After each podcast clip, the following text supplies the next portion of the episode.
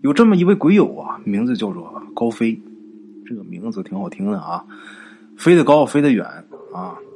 高飞呀，他们家呀，在他家附近啊，也不知道什么时候来这么一个做木偶的这么一老头这老头啊，头发花白，看这架势，这年龄肯定不小了，没有八十也得七十五六。虽然说岁数不小，但是身体特别好，看这架势啊，特别健壮。高飞呀，也愿意看这些东西，这些民间的老手艺人，吹个糖人啊，做个木偶啊，什么挺有意思。这老头啊，引起他注意了。没事的时候呢，愿意在那看。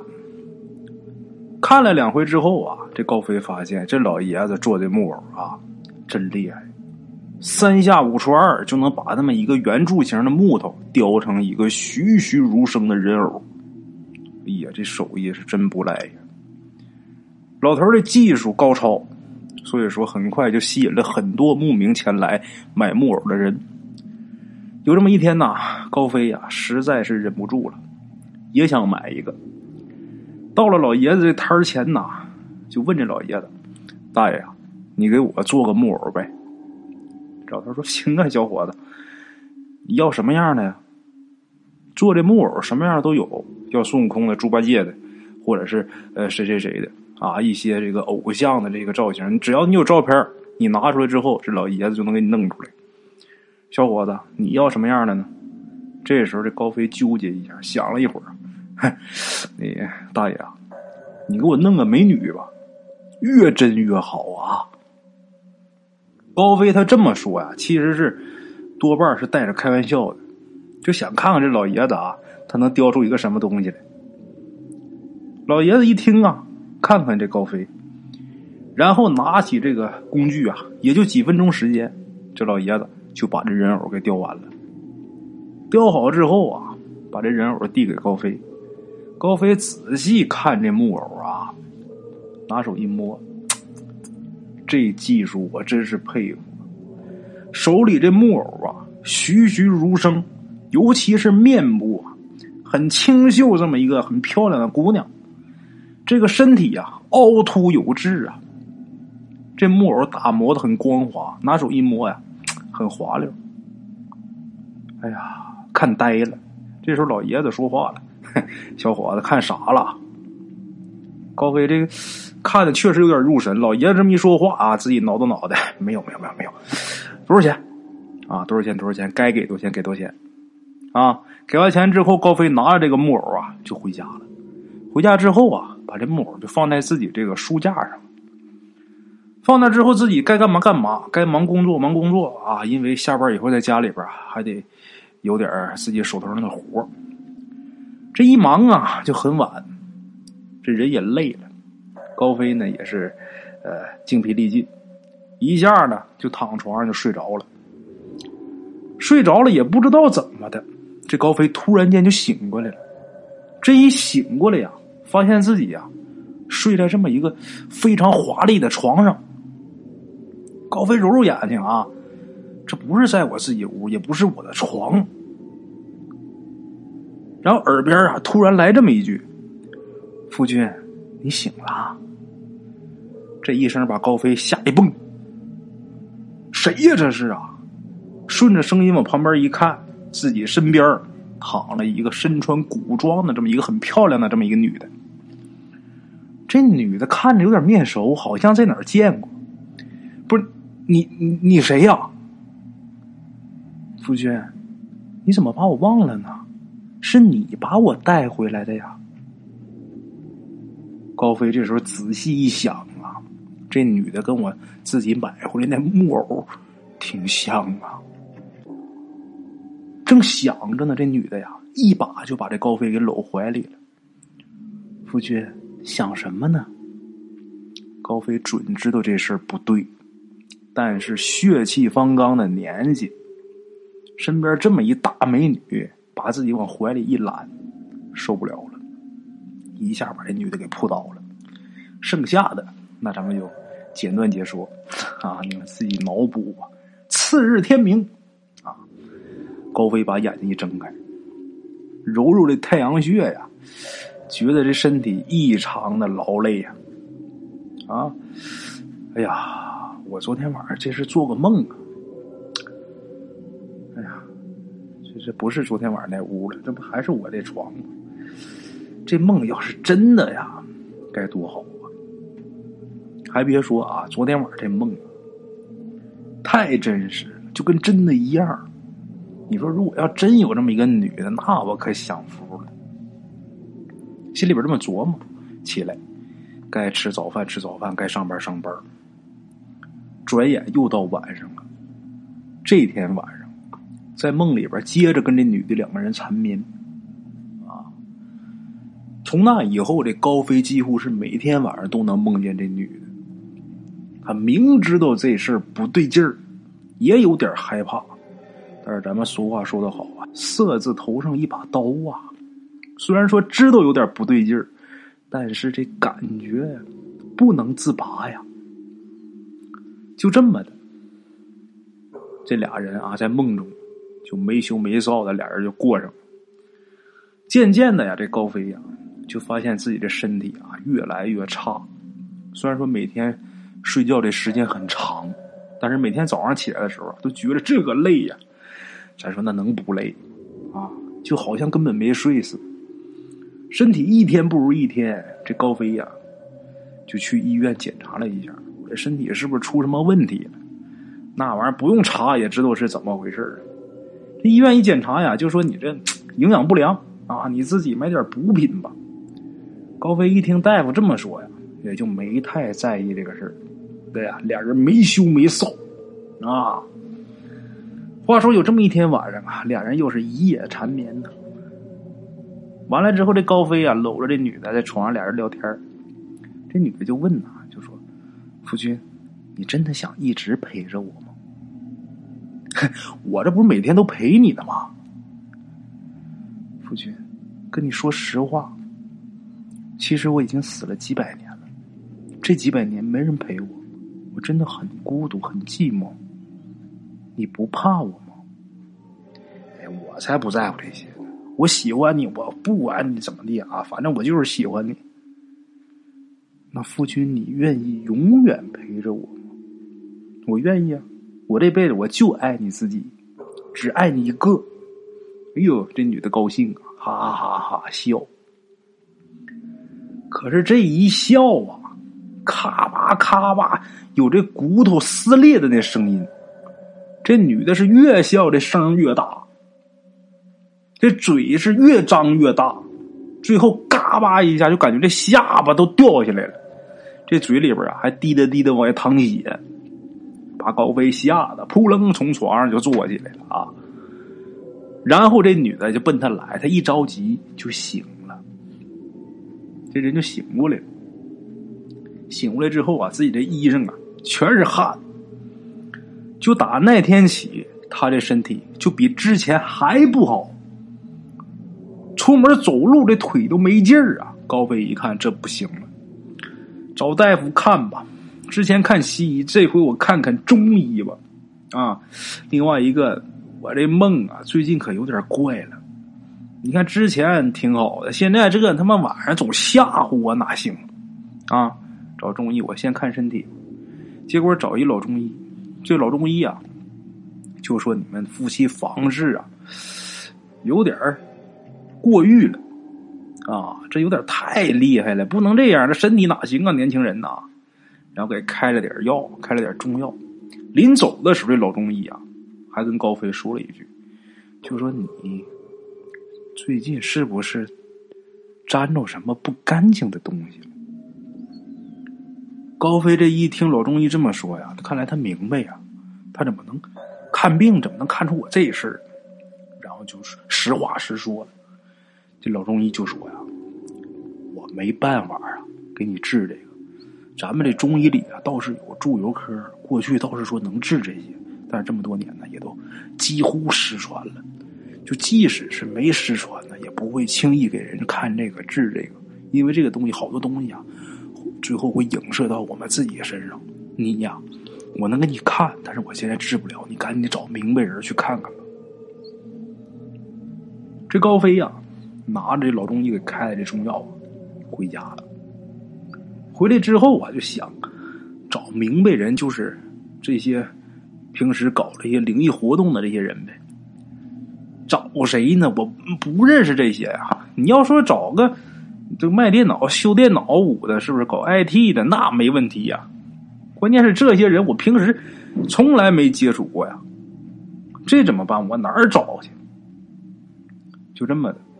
高飞想了想，一想，这个事儿。是打我把这个木偶拿来那天开始的，这个源头是那个木偶，那这木偶哪来的呢？那老爷子雕的呀。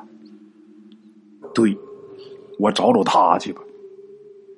就这么的，高飞呀，就拿着这个木偶啊，就找这个做木偶那老大爷。可是到那一看呢，这老大爷今儿不在那儿。高飞一想，这我怎么？他天天在这儿怎么唯独我今天我找他，他不在呢？就这么的，这人也是有点惊慌，找了个机会啊，顺手就把这木偶啊，就给扔到一个垃圾车里边。他是眼看这垃圾车走啊，这人算是松了一口气了，就觉着我离这个危险呐越来越远了。可是万万没想到，回家里边，高飞一看这木偶还是。在这书架上放着，这太诡异了！我都扔了，他自己回来了。哎呀，吓得这时候人也是毛了啊，拼命就踩这木偶，扔地上噼里啪啦，然后拿这打火机呀烧这木偶，想把这木偶给它烧成灰。可是拿打火机刚一接触这木偶，这木偶里边突突然有声音。这声音是从这木偶里边发出来的，然后在这屋里边转。什么声音？好你个负心汉，说好一直陪我呢，你来呀！这声音一出来，这会儿是大白天，这可不是在梦里呀。这一下可真吓坏了，慌了。高飞把这木偶往地上一撇呀，自己就开始作揖呀：“我求求你了。”我色欲熏心，我该死，我该死！你放过我吧。他这一说，屋里的声音啊戛然而止。这声音没了，这人算是缓过来点了，好像这女的真走啊。第二天呢，那天晚上还真没梦见啊。第二天起来出去上班，跟往常一样出门。这一出门啊，一看呢，今天。做木偶的大爷又来了，高飞一看见他，不知道为什么还有点生气，蹭蹭蹭几步走过去，就问这老头：“老爷子，你这是要害我呀？”这老头抬眼呢，看看他，笑了：“怎么说呢，小伙子？”然后这高飞就把他这段时间发生这个事儿啊，一五一十的跟老头说了。老头听完之后啊，还是笑了笑，哼。小伙子，木偶他永远是木偶，他没有感情。只不过呀，我这木偶雕的太像人形了，有一些邪祟呀附在上面。附在上面，他也不能如何。但是你自己心怀不轨，所以说把他给吸引出来了。是你自己的心态引来的这些不正之物，小伙子，我跟你说实话，这个事儿你不是第一个碰到的，之前也有在我手里边买木偶的人碰到过这些事儿，但是呢，这些人多数都是心怀不轨，所以说，小伙子，以后你呀，什么事一定要放正心态，别有邪念。你就招不来灾。高飞一听，好像老爷子说的也有点道理啊。那爷们，我现在我怎么处理这个事儿啊？他能不能再回来呀？这时候老头说呀：“嗨，你呀，拿着这个木偶，找一条河，活水河啊，不要死水的，这水是流动的。找一条河，你在河边把这木偶给它烧成灰。”然后把这灰啊撒河里边就没事了，啊！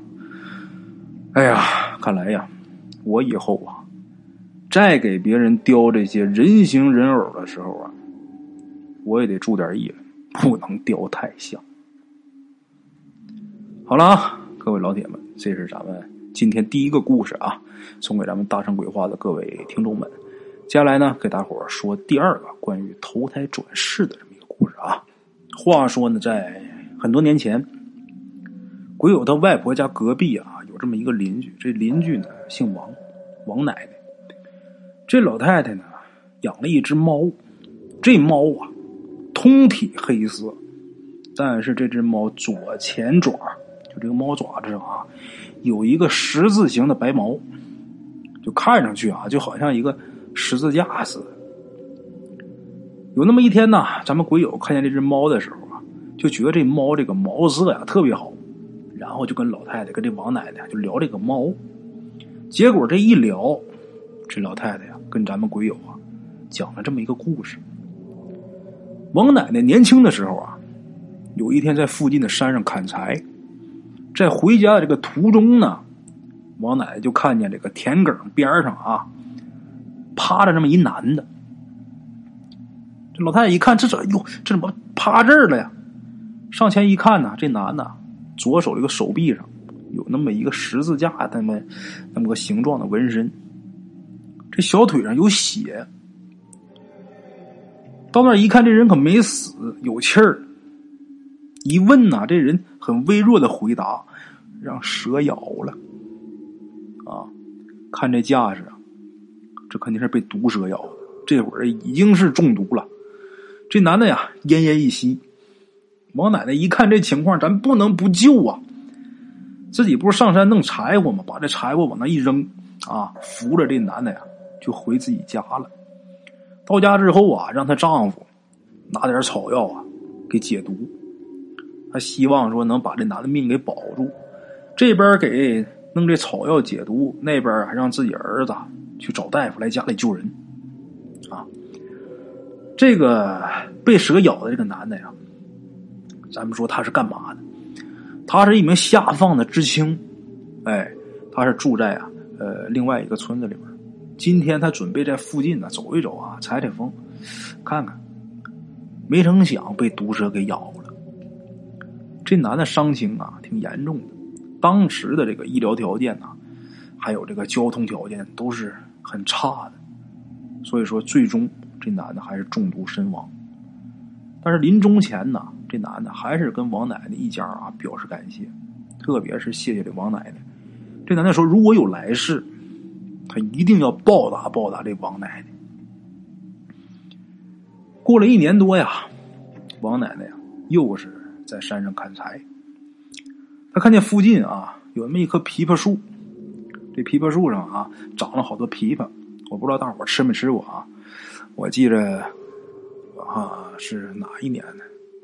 一七年好像是在湖南的时候，有一个枇杷园这枇杷园搞自助，怎么个自助呢？就是一个人交十块钱，然后进去之后使劲吃，你愿意吃什么吃什么，但是可不能带走。我记得可清楚，我这辈子啊吃过最过瘾的一回枇杷，就是那回，哪个好吃吃哪个。哪个大吃哪个啊？哪个味儿对吃哪个，确实挺过瘾的。扯远了，咱们接着说这王奶奶。王奶奶想上那个枇杷树啊，摘这枇杷去。可是爬到这个树上之后啊，感觉自己啊，这个腿一软，然后呢，就掉下来了。这树倒是不高，可是这树下面。有一个挺深的一个大沟，这摔下去，这人可就得够呛。可是王奶奶说，她从树上摔下来的时候啊，脑袋一片空白，但是也不知怎么的啊，在自己眼前啊，就浮现出了自己一年前救过的那个男的，他那脸呢就在自己眼前。然后王奶奶就觉得自己啊很软。往一摔，觉得自己没什么分量，然后轻飘飘的，就好像是落在这个棉被上似的。但是最终自己还是昏过去了。可是没过一会儿，自己醒过来的时候，他就觉得自己的后背啊有点硌的，啊，有点硌得慌。然后自己站起身一看呢，自己躺在这个碎石堆上，那石头尖啊就顶着自己后背，但是拿手一摸自己这后背啊，一点伤都没有。王奶奶就觉得这事儿很不可思议。回的路上啊，他就回忆，这脑海里啊就想自己一年前救那个男的那模样，然后他就心想：是不是真是他把我给救了？不可能吧？你要说不可能，那这事儿怎么解释？那么高，摔到石头尖上，自己一点伤没有，而且往下摔的时候还看见他脸了，怎么回事想不明白。回家之后就把这事儿啊跟自己丈夫就说了，自己丈夫一听啊就说：“看来呀，那年轻人呐很可能变鬼了，估计是他护着你。你忘了他临终前还跟你说呢，他要报答你呢。嘿，哎呀，还得是做善事，做善事有好报。嘿，就这么的，俩人啊一说一听就完事儿了。可是当天晚上啊。”王奶奶就做了一个很奇怪的梦。这个梦见呢，有这么一男的跟他说，就说这个阎王爷呀，已经批准他转世轮回了。过不了多长时间呢，啊，我就呃又转世了，我来报答你。梦里虽然看不清这男的的他那脸，但是他左手上那个十字架的那个纹身，王奶奶看得很清楚，肯定是他。我救过那男的。肯定是他。那天晚上啊，王奶奶在梦里边啊也很感动。这人呐，最后是哭醒的，啊，这事儿就过去了。话说又过了几年，也不知道怎么的啊，这王奶奶家里边突然间闹鼠患，哎呀，哪哪都是耗子。只要是家里边没有人在，那耗子就跟疯了似的，啃家具、偷粮食。那鸡蛋什么全给祸害了。最严重的是什么呢？王奶奶她有一小女儿，这小女儿晚上睡觉的时候啊，耳朵让这老鼠给咬下一块。幸好是没感染呢，这要感染更了不得。这些老鼠啊，王奶奶真是头疼啊。那想招治吧，怎么呢？下老鼠夹子，放老鼠药，啊，没什么效果。老鼠那玩意儿最聪明。这个老鼠这东西啊，智商是很高的。你说那日本被这个原子弹给核过，什么都死了，细菌都死了，老鼠没死。你说这玩意儿得有多强大？哎呀，这王奶奶想，这可怎么办呢？自己家那桌子那桌腿啊，都让这老鼠给磕断了。王奶奶呀，怨声连连呐。你说我这是造什么孽了？这老鼠怎么跟咱们家有仇吗？哎呦我的妈呀！照这么下去，咱家人都得让老鼠给吃了。自己在那闲抱怨，在正说着呢，这话音刚落，就打外面啊，噌就窜进来一只大黑猫。这猫从这体型大小来看，顶多也就是一两年的猫。这猫啊，噌就钻进王奶奶她的卧室里边，一下就从床底下啊就叼出一只老鼠。叼出来之后啊，就放堂屋里边啊。那猫抓着老鼠，它不一定吃，它在那玩儿。王奶奶就看这猫，通体黑毛，但是左前爪啊有一撮十字形的白毛。王奶奶一看这白毛，心里咯噔一下。莫非是我救过那人投胎转世吗？他转世怎么变猫了呢？不可能吧？这可能就是一巧合。再看这黑猫啊，把这耗子啊扒拉一动不动了，然后我站在原地啊，就盯着王奶奶。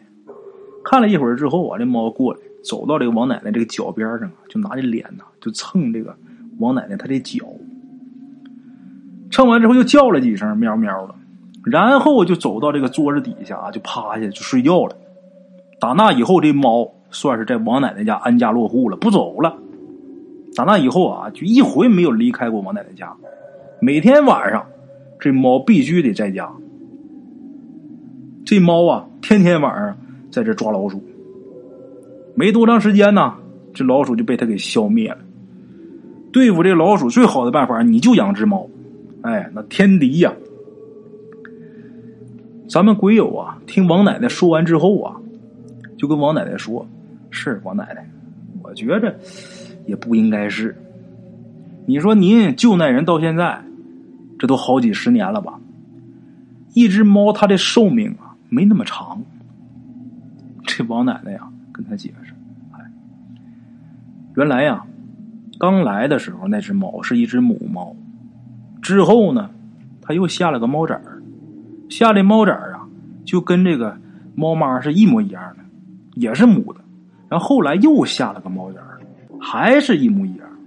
总共有三代猫。咱们鬼友这时候觉得挺奇怪的啊，猫那玩意儿那个繁育能力多强啊，一下那都多少个，没有说一窝就下一个的，很少。但是这只猫就是。还个个这个左边的爪上有这个十字白毛，鬼友觉得挺神奇。后来呀，这三只猫总共是三代的猫嘛，一直是在王奶奶家里边。可是最后就第三代那只啊，在王奶奶家活了十五年，最后是老死了，而且呀。这只猫死在王奶奶他他们家门前啊，那个田埂上，哪儿啊？那地方就是王奶奶当年救那个年轻人那个地方，一点都没差。这个事儿还是巧合吗？我觉着说不透了。说是巧合，说不通啊。这个世间呢，善恶必有报。做善事啊，行善，终究会有好报。哪怕是没有好报，也不会招厄运啊！哎，好了，天地之间有杆秤，阎王爷手中有本账，这杆秤称的是人心，那本账记的是善恶。好了，各位鬼友们，咱们今天这两个故事啊，就给大伙说到这儿了啊。